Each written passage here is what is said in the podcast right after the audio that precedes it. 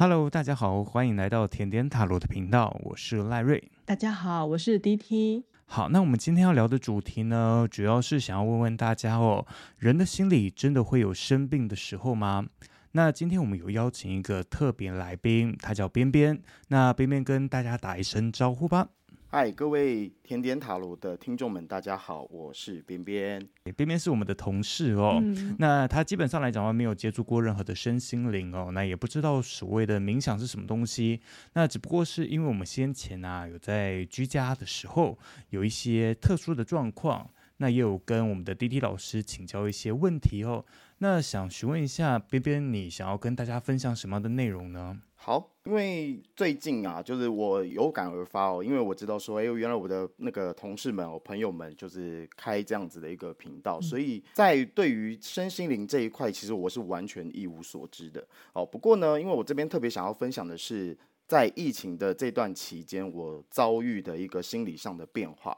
呃，我觉得这个多少跟心理上一些变化，呃，应该是这样讲，就是跟身心灵这边其实还是有一点关系，所以这边就是什么样的变化呢？嗯，好，我这个我可能要从我的个性这边开始先讲起。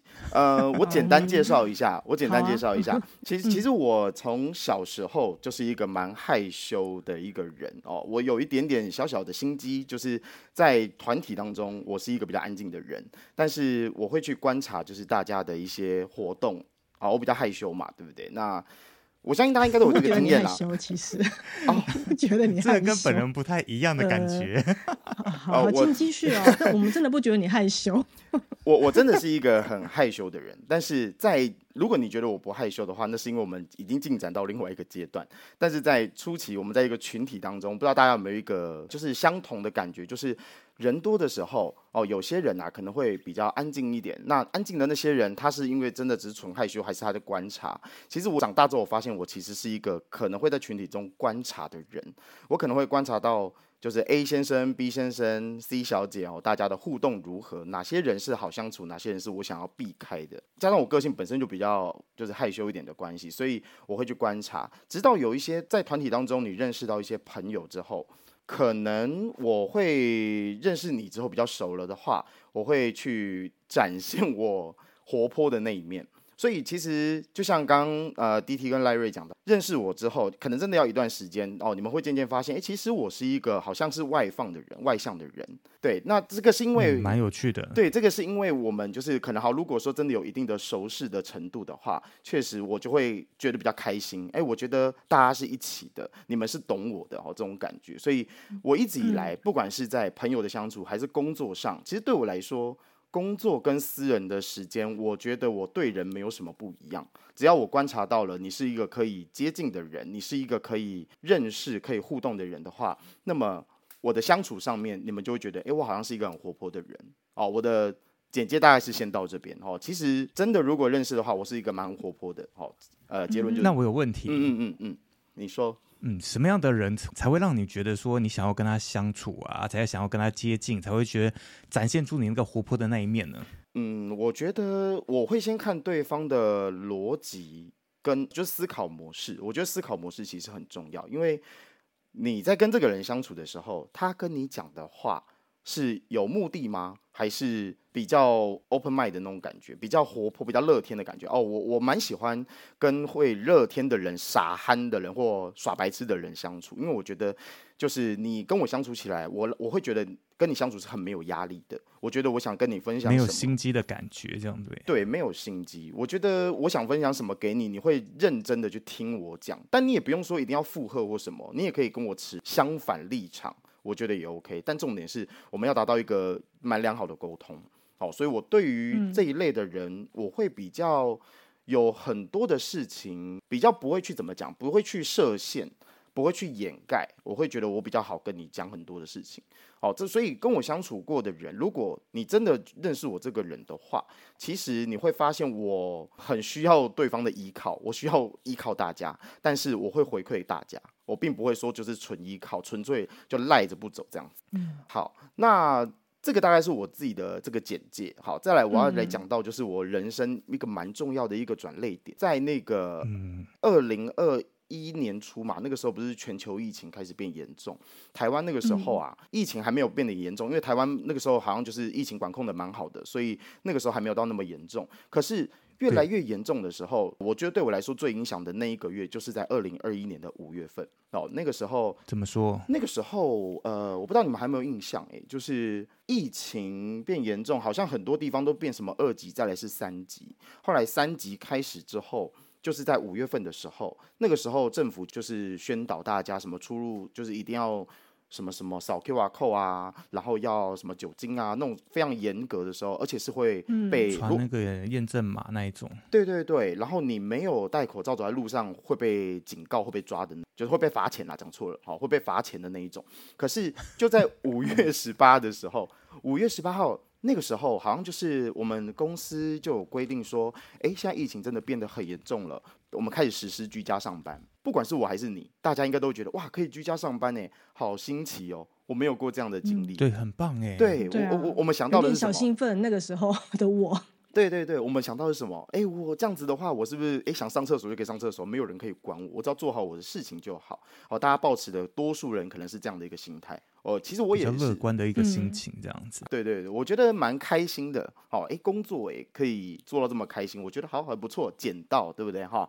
嗯。但是我真的就是居家开始的第一天、第二天，那个时候我真的觉得蛮开心的。OK，我睡起来啊，我们就是做线上打卡嘛，对不对？然后开始做我们分内的事情啊，嗯、开会啊，哦，要做我的文件啊什么的。这个前一两天我就会觉得，哎、嗯，中午要吃饭了耶，哇，我可以说我要去休息喽，我去买便当哦，回来我要继续工作。嗯、好，可是因为疫情严重的关系，大家是禁止出门的，哦，没有需要的话，基本上是不要出门的意思。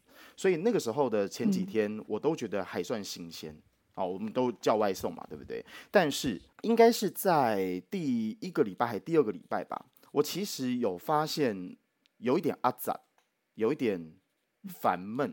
我先说一下，我其实是在板桥租房子，我的平数大概就是八平这么大，嗯、就是一个不小不大的一个卧室搭配一间厕所。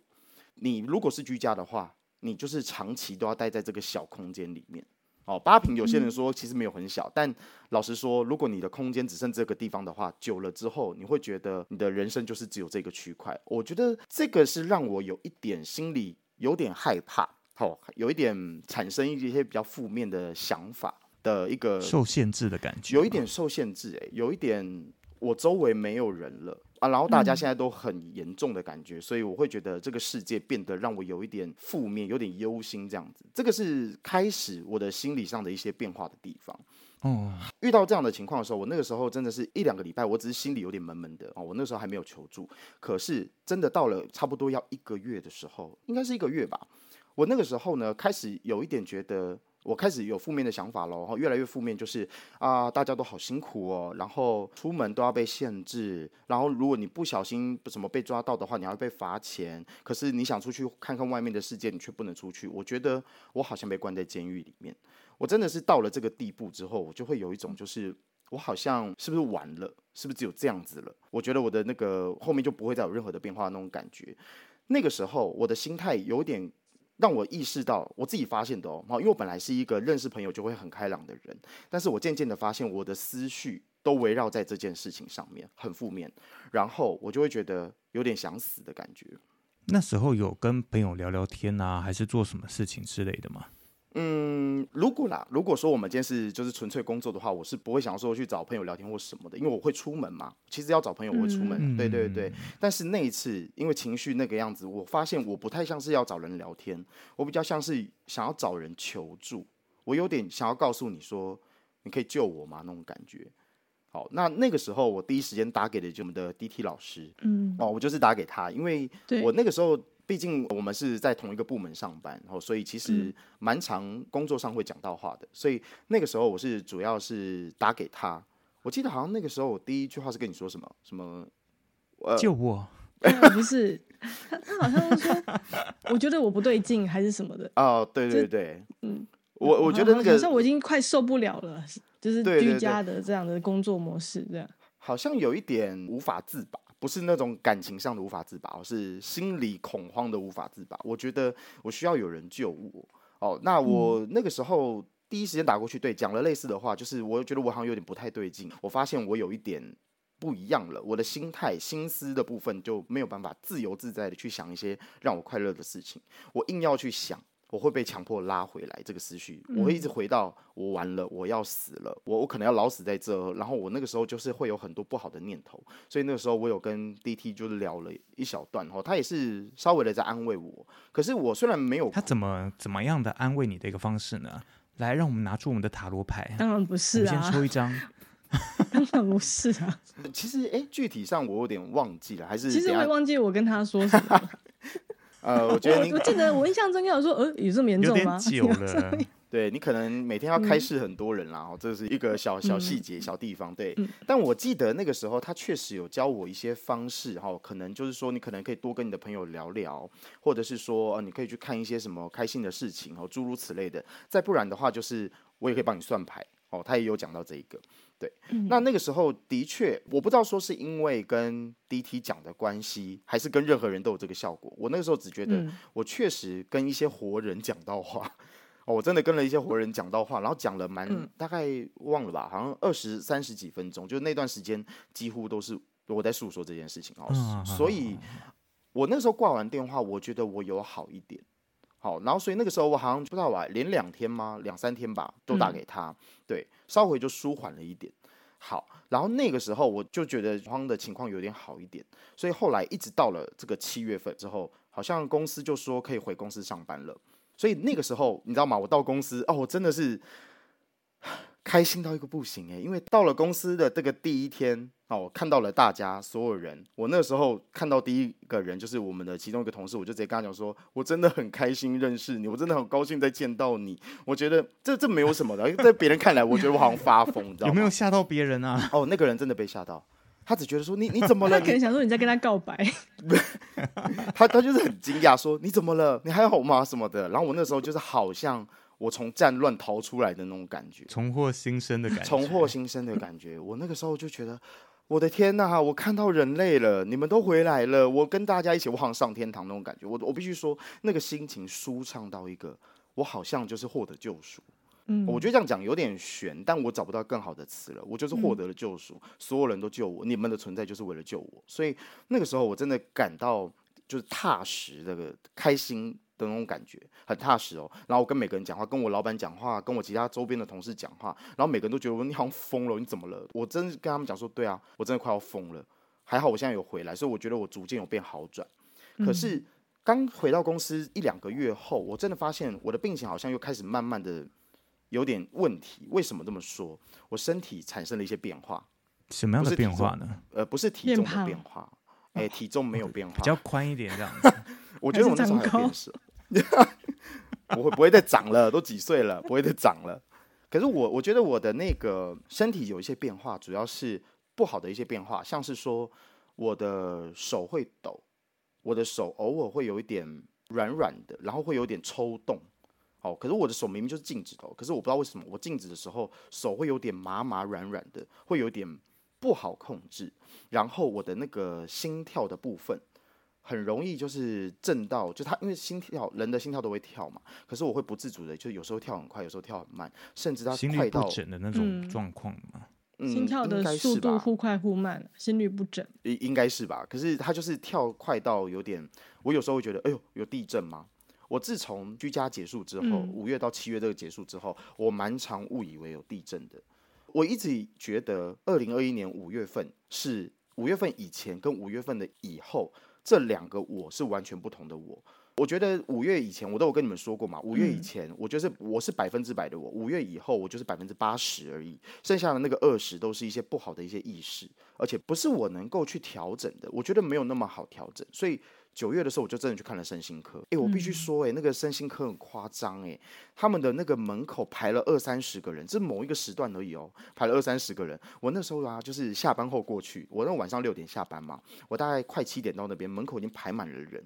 然后医院因为七点开始看诊，但是门一打开，他只说我们就是接收三个新病患的名额，嗯，所以我直接就是出局这样子。哎，门一打开我就出局，直接出局。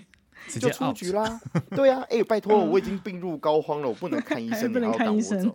对，可是我后来去的时候就已经排了二十几个人了。哦，我到门口，就是我骑机车过去嘛，我好像在停车的时候，我才路过门口，我就发现好多人哦。可是我没办法，我还是得先停车嘛，然后我去排队。就是专门看身心科的部分嘛。对，专门看身心科的部分。然后他的那个七点开始看诊，门才一打开，里面的护士就出来说：“不好意思，我们今天就是三个新病患的名额哦。”好，然后有些人就吼，然后就走掉了。然后我也跟着吼，然后我也走掉了。对，什么？可是什么热门商品开卖？哎、欸，超级热门！你不说，你以为是在领五配券，你知道吗？真的很夸张。对。可是我为什么去身心科？原来我才发现，我爸妈在这个疫情也有得到身心症的问题。嗯，哦，也有这样的问题，他们都去看过那个医生，所以我后来回去跟我爸妈讲这件事情，说人真的太多了，我真的觉得我快死掉，我怎么好像情况没有越来越好。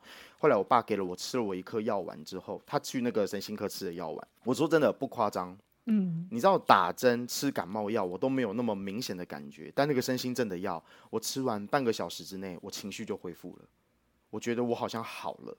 我们刚说嘛，那个我只剩八十趴的我，那二十趴都是不好的那个负面想法。我吃完那个药，我觉得我有变回九十五趴，百分之九十五的我，我就会觉得好自在，我身体好轻哦，我头脑没有那么晕了，我的思绪想怎样就怎样想了，想法想怎么样想都可以，我就会有一种就是，哎，这个药也什么啊，仙丹吗？仙丹，哦、快乐仙丹，快乐丸哦，就是摇头丸吗？那种感觉，就吃完之后我就觉得。好松哦，整个人哇，而且心脏也没有跳得那么紧绷了，我就觉得顺畅，就是两个字，就是顺畅。所以我就更觉得啊，不行，我一定要去这家医院看。后来某一天，我就请了半天的假，我就真的去排。嗯，我就很有哎、欸，那个很有优越感呢。我进了那个门，后面的人就哈，然后大家就 鸟兽散的那个感觉，对我非常的得意。然后进去了之后。因为有那些既有的那个病患嘛，还有三个新病患嘛，场面还是很多人，然后大家都在等看医生。等到真的医生看到我之后，他大概听了我的情况，我大概跟他简单讲一下之后，他就说：“哎呀，现在很多人都这样啦，然后这个疫情期间关了很多人嘛，所以大家放出来之后，情绪很多人都有变化。”对，所以我吃完那个，他也开了那个药给我，我吃完那个药之后，真的，我大概吃了三到四次吧，对，那个我的病就好蛮多的。嗯，但我我觉得啦，这个大概就是我当时最大的一个变化。可是呢，因为我后来发现，就是吃完那个药之后，的确我的没有负面的思绪了，好，比较少了，比较没有负面的思绪。但是你要说回复到最早以前百分之百的我吗？我倒觉得也没有。现在的我大概就是百分之九十五，哎，我我有点像以前那样子。可是思考的部分可能慢了一点，或者是说。偶尔还是会脑袋还是会闪过一些比较不好的念头哦。我觉得我第一次离死亡这么近，你知道吗？我曾经有过那个耶，就是我走在河堤边，我只是去运动哦，因为我那个时候。身体状况不是很好嘛，所以我想说去跑个步好了。但是那个时候旁边是河堤，我只是看了一下河堤，我居然有点想跳下去的举动。我很想跳入那冰冷的水里面，然后就直接走掉。我那时候没有想过说会不会痛或什么的，因为负面的思绪就是一直带我去那个地方。所以我一直觉得，我本来是不信什么身心灵这些事情，但是疫情期间，我居然在找 DT 聊天的时候。我还会想说，他是不是能够给我一些什么身心灵的帮助之类的？哦，那时候觉得人在是在某一种状况的时候，就会想寻求一些不同的协助啦。那刚好就是，其实我们身边就有 DT 老师的存在嘛，会特别去找一些管道，无可厚非啦。而且我我觉得我讶异的是，我其实不曾，我从小到大发生过任何的事情，我都不曾去找这种比较玄幻的这种方面来去做求助。哦，你你如果说什么要去什么庙里拜拜啊，要去祭改啊，什么什么什么衣服要绕过那个什么香炉盖章啊什么的，这些东西都是家长说的，家里的那个长辈说的。我本身是没有那么崇尚，我我是宁可信其有，就相信一下 OK，但我并不着迷这一块。嗯，可是我在疫情期间，我做了一件我从来没有想过的事情，就是我居然找这个方面去求助，这样子。对，大概这个大概是是我的一些经历，这样子。对。分享给大家。你说你的父母亲也有去那个哦看身心灵的门诊这样子？哎，身心科啦，好，身心科的身心灵有门诊。门诊是什么？我我们挂号完先抽三张牌哦。我们我们挂号完先抽三张牌哦。我们先去开好了身心灵诊所。哎，那个你这个很多金币哦，这样。所以身心症的这个部分来讲的话，其实也有遗传方面的问题嘛？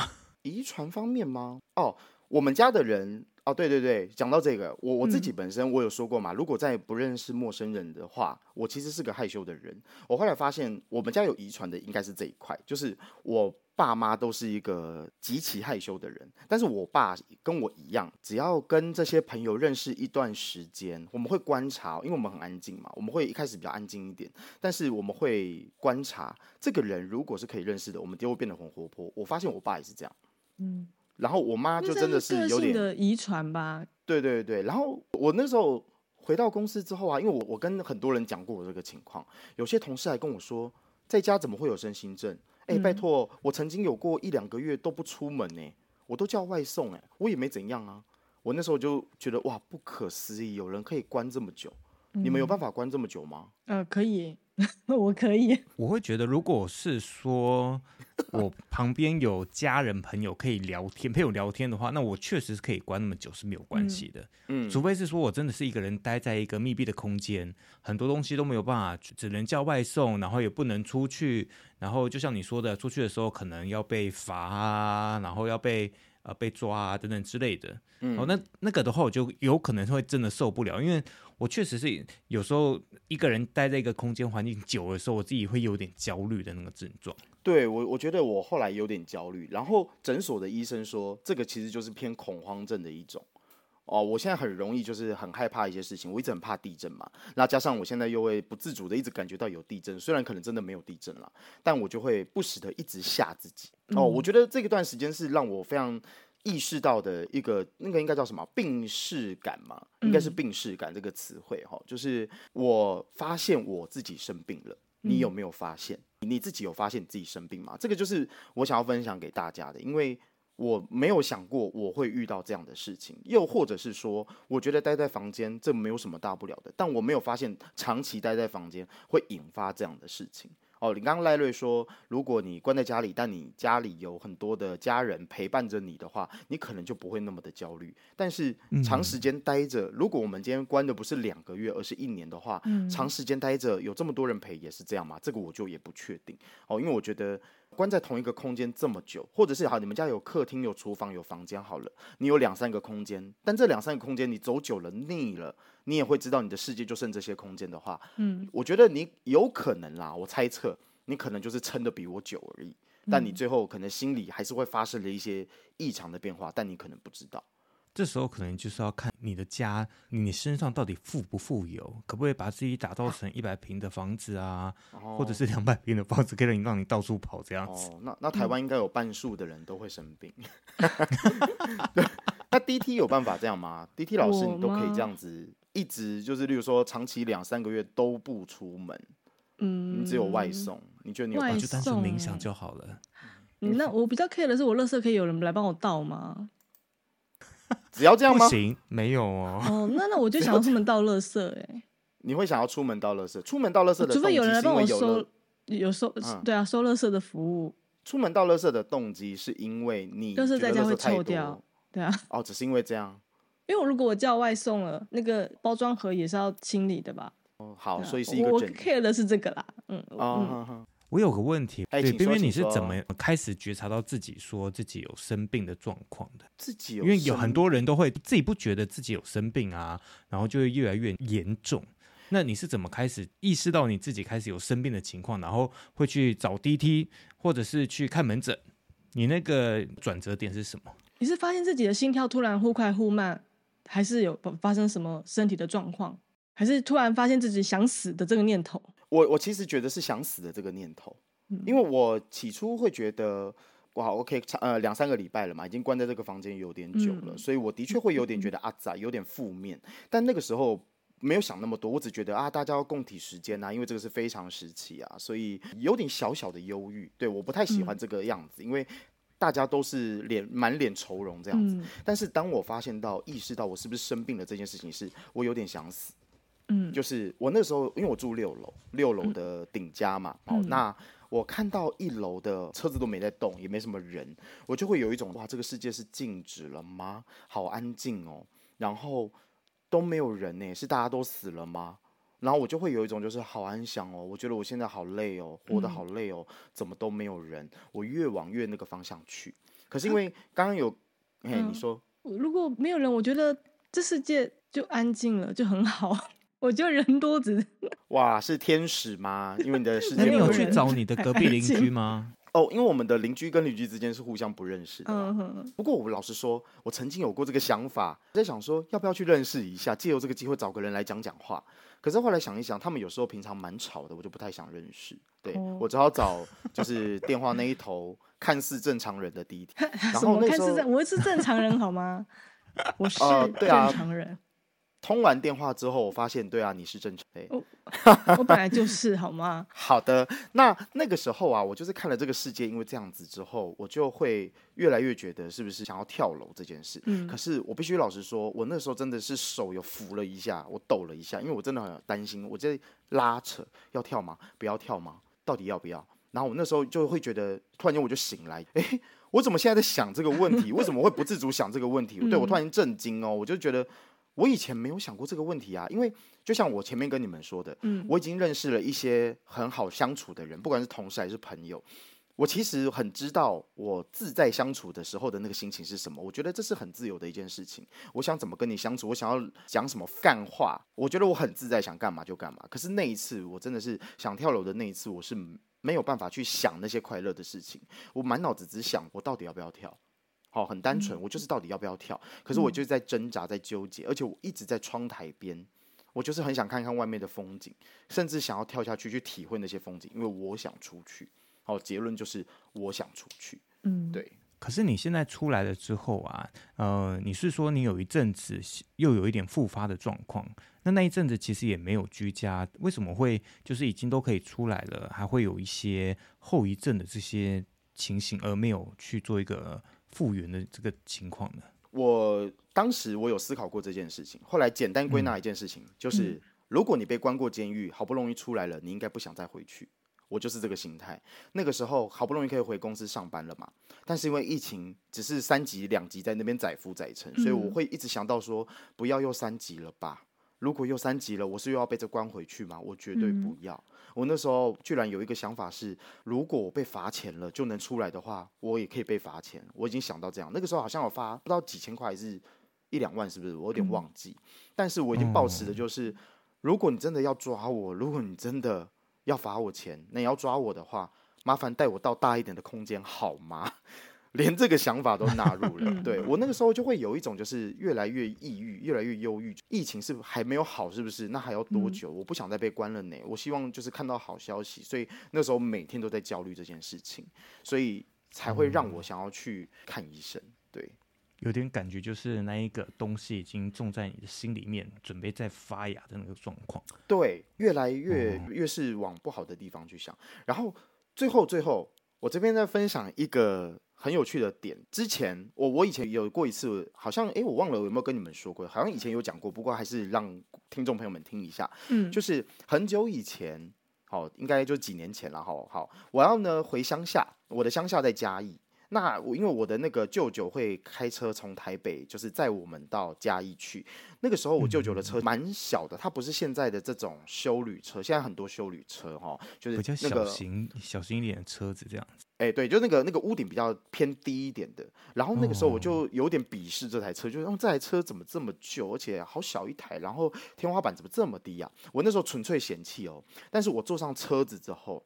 才开不到，哎，从台北好像开到快要三峡还是哪里吧，五股那边。嗯、我那时候我发现我全身冒冷汗，哦，全身冒冷汗，我就会有一种这空间其实有点挤，有点压迫。虽然我们都知道那种车子人都坐得进去，好，但是我不知道为什么坐上那种车，我就会有一种我好像稍微顶一下我天花板，我头就会撞到天花板的感觉。所以我其实没有很喜欢那个环境。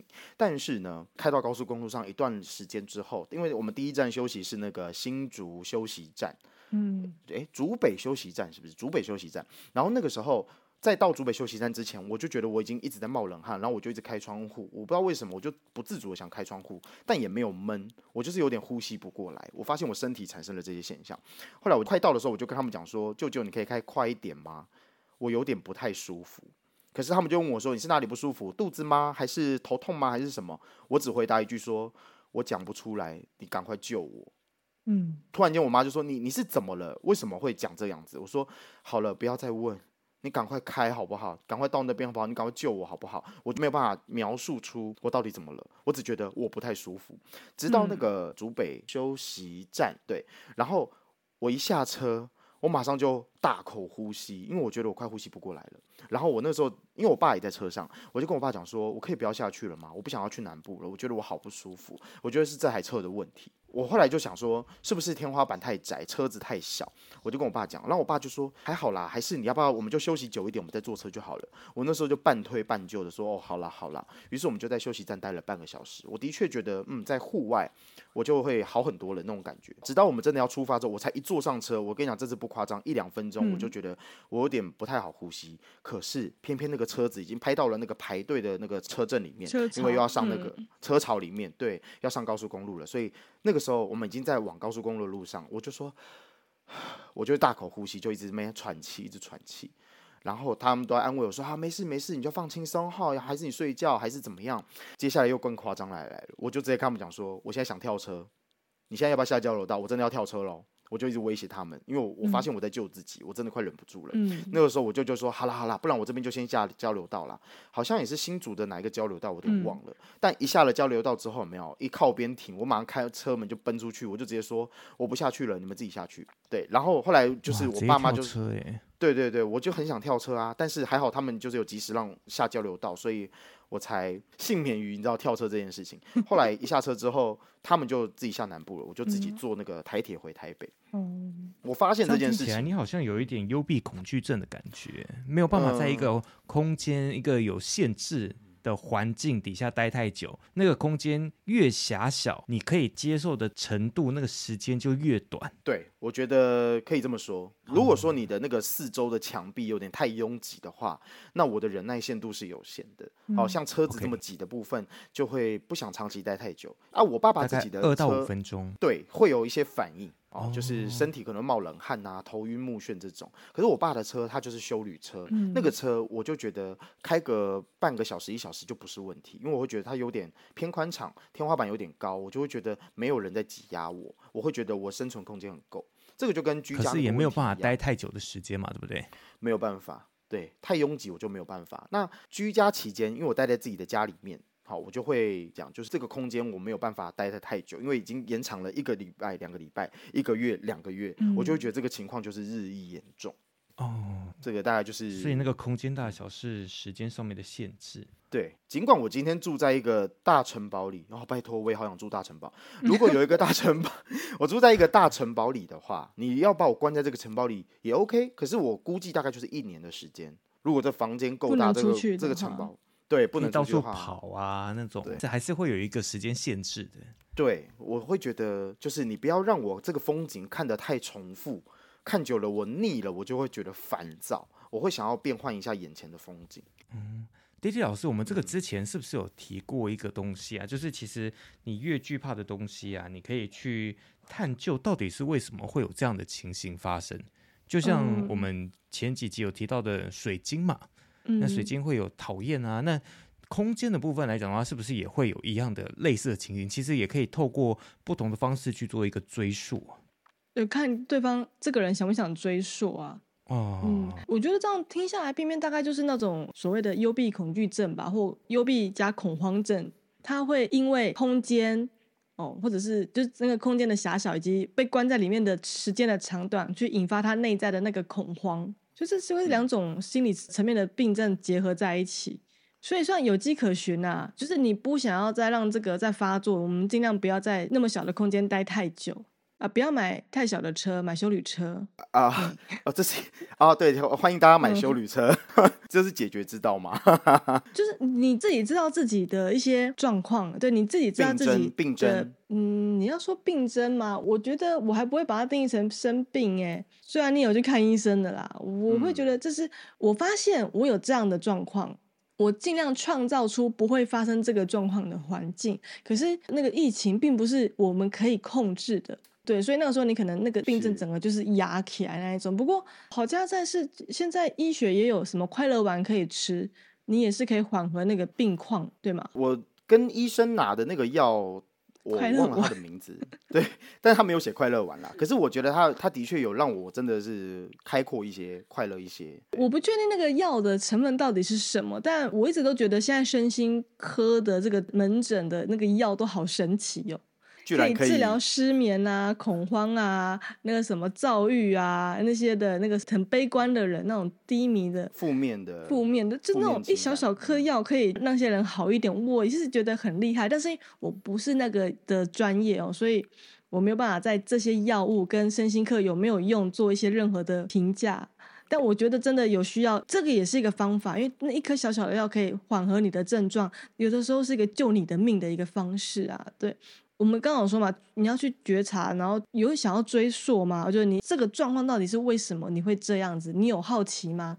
还是只是想说，哦，我不想要再发生这种事情了，我可能要每天背着快乐丸在我的包包啊，然后我肯定要存钱买更大的房子啊，我不要在那么小的空间了，这样子。我的确是很讶异，就是这样的一个小小的药丸，居然有办法去缓和我。哦，我不要说治疗，嗯，因为我觉得其实我真的遇到了现现在这样子的状况，嗯，我现在的状态，其实我真的觉得，我如果我把它定义为一种病的话，我的病其实是没有完全好的。嗯，因为我就是像我前面说的，我现在就是九十五趴，我多少还是有一些隐性的一种负面情绪在，但是那个东西已经渐渐的是我可以忽略的了，所以我觉得。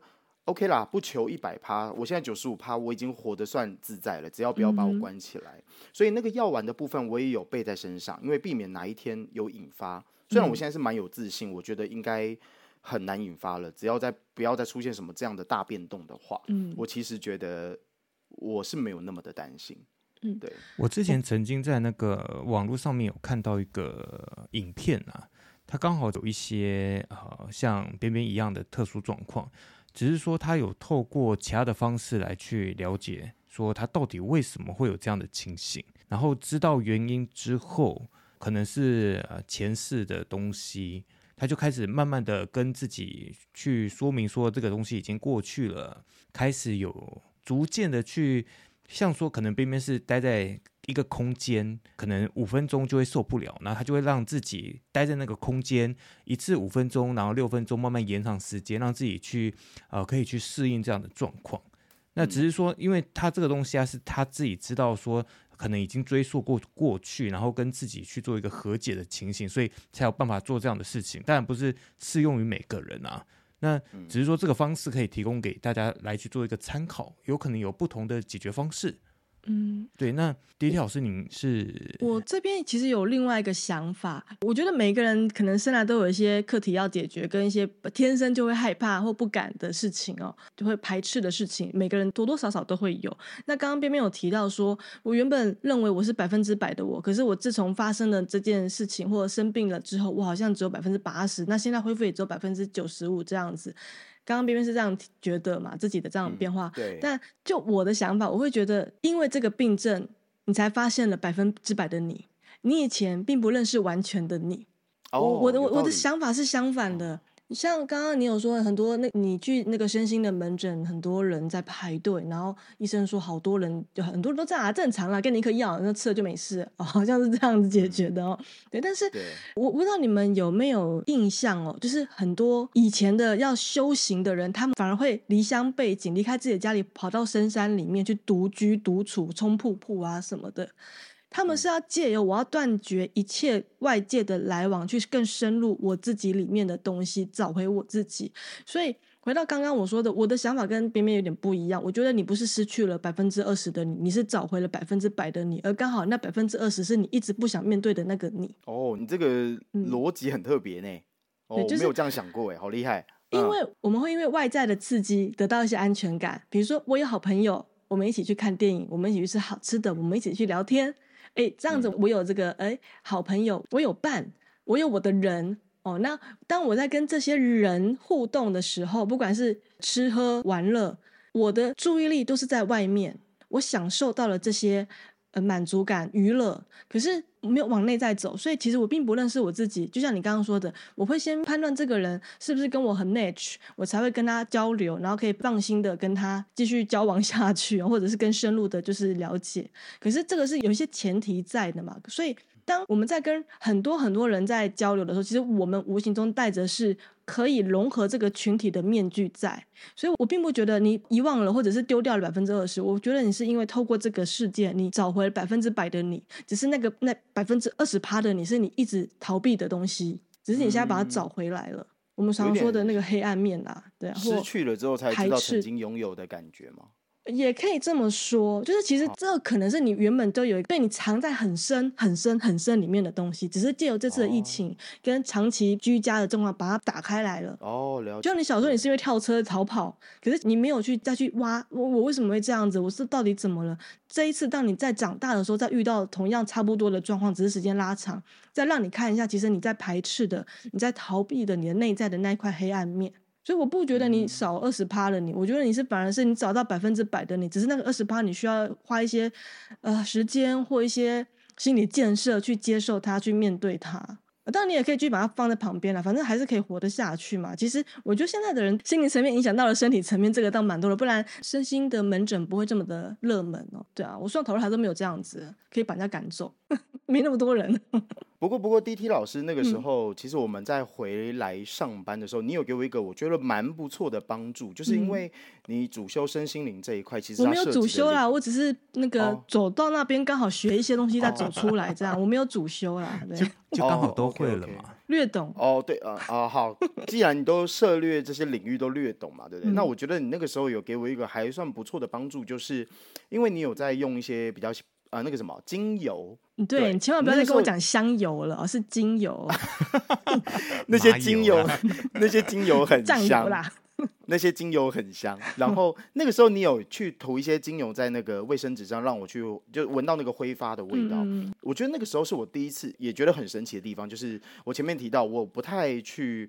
崇尚这种玄幻的东西，嗯、但是你那个时候去滴了几滴精油在卫生纸上，嗯、然后在那边扇的时候，我会觉得，我确实闻了之后，好像心情有稍微平复，因为我知道那种东西它的那个品相很多嘛，就是那个香味的种类很多，但是它可以怎么讲，就是不同的人闻有不同的效果这件事情，所以我那个时候会觉得。哎，我那时候情绪本来是有点不太稳定，可是闻完了之后，我会有一种，哎，我好像可以好好上班的这种感觉、嗯、哦，所以我会觉得那个东西真的是很奇幻。也没有到奇幻，因为其实每一支精油它有很复杂的化学结构在里面，而且是天然的化学结构，嗯、它本来就会可以帮助我们一些，反正是一些舒缓了。它有各种不同的功能跟功效，对啊。呃，对对，因为因为因为你是过来人嘛，嗯、你既然都有就是略懂略懂嘛，嗯、但是因为像我这样子的这个完全空白的哦，对这个领域完全空白的一些路人，其实是没有办法去体会这件事情。嗯、这可能真的是体会过才有差。哎，我闻过了之后才知道，哦，这种东西还有。因人而异去调配的哦，那调配出来，哎，还真的有效果。有的人有效果，嗯、有的人没有效果。所以我会觉得这种东西就是陌生，嗯、但是体会过之后，我会有一种就是，OK，我增加了一些新知识，就这种东西居然还能这样用。嗯，对，所以我觉得这个是那个时候对我有一定的帮助在。嗯，对啊，我觉得可以找不同的方法去。当你牙起来的时候啦，当然你手边有精油，当然也可以闻闻看。那我快乐完，当然也可以吃啊，对啊。啊，如果有时间允许、空间允许，可以出去跑一跑，其实也都能够缓和你现在发生的症状。嗯，但重点是不要排斥自己有这个状况，因为它可能原本就是你的一部分，只是你一直把它掩藏着，得先接受。嗯，这个也是我这一次想要分享的主要一个目的，就是前面我分享了我自己的亲身经历，嗯，哦，但是我其实最后还是要就是告诉各位听众朋友，告诉大家，然后其实我觉得承认自己有这样子的病识感，你有发现这样自己的病识感，觉得它是一个蛮好的事情，它并不会有一种被贴上标签或者是很丢脸的事情，因为毕竟。老实说啦，人都是用不同的面向在求生存。你今天为什么要出来赚钱？嗯、就是因为你要生存啊！你要有钱，你才能做你能够令你开心的事情。嗯、那我现在只是想要让我的思绪变得比较清晰、比较自由一点，所以我也去做了一些让我能够舒服的事情。这就是求生存。只是说，有的人会担心说，不要说我有什么什么病，我没有病，我才没有生病。然后其实这样子的嘴硬，并不会让你比较好过。有的时候，你坦然去治疗这一块，或者是去认识这一块，我觉得都比你在那边嘴硬来得好。我自己就是因为觉得我发现我自己有不一样的地方了，我觉得我思绪没办法控制了，所以我真的很想求各方面的帮助，并不会担心我的朋友们认为我说，哎呀，你是不是有什么异常？你不要靠近我，这会不会传染啊什么的？会觉得是说，大家真的在这个疫情艰难的这种时刻，这种非常时刻，我觉得大家是可以坦然的去了解自己。对，你觉得你有什么异常？嗯你就去多方的探讨也没有关系，去 Google 一下也好，了解这一块领域都好，这对你就是会比较有帮助，让你生活可以过得更好。这是我其实想要告诉大家的啦。嗯，对啊，我觉得知道自己有某一些特殊的状况，并不是什么羞耻啊，或者是。难以启齿的事情，就像我，我对水晶有恐惧这一块也是的。但我们发现了这一块，真的重点是自己能不能去接纳这一块。你一直掩盖、掩藏、骗自己，其实是没有用的。你还不如正面跟这个，其实都是你的一部分，去正面对决。嗯，哦，你你对水晶有恐惧？哎，有对饰品哦，矿石那一类的，呃，对，跟雕刻很复杂的水晶我会恐惧，对，就有人工很很人工的，对，我会有恐惧，对。你们你们这个也可以分享成一集，有啦，我们 有预录了。哦哦，OK OK，好的，OK，好，反正时间也差不多了。那这一集我其实也是蛮感谢边边呃愿意来参加我们这个这一集的节目录音，因为。我们也有发现到很多人有一些状况，但是他不承认自己是生病的时候，老实说，我们其他人也帮不了你。但如果你真的愿意去面对你现在的问题，你会愿意求助，其实不管是去身心科，或者是找其他的方式，其实都是一个方式。千万不要去掩盖自己的这些不舒服。好，那非常感谢 D.T 老师还有边边的一个分享哦。那相信现在这个社会的人啊，多多少少都会有一些。症状呢，有一些状况发生，那就像刚才 D.T 老师跟边边提到的嘛，我们要先认识最真实的自己。那当然，你也可以透过追溯的方式，然后去面对，又或者是说，哦，身边呢有一些精油啊，可以放松自己的部分，也都可以去尝试。那最主要的就是不要太在意别人的目光哦，你要先去认识自己之后啊，才可以知道说自己后续的路应该要怎么样去接受一些帮助。嗯，好，那。哦，我们今天就先聊到这边。嗯，那如果是说听众朋友有想要聊的话题啊，或想要多了解我们的，都可以到 IG 或者是脸书搜寻甜点塔罗留言给我们。那我们今天就先这样子哦，那大家再见，拜拜，拜拜，拜拜。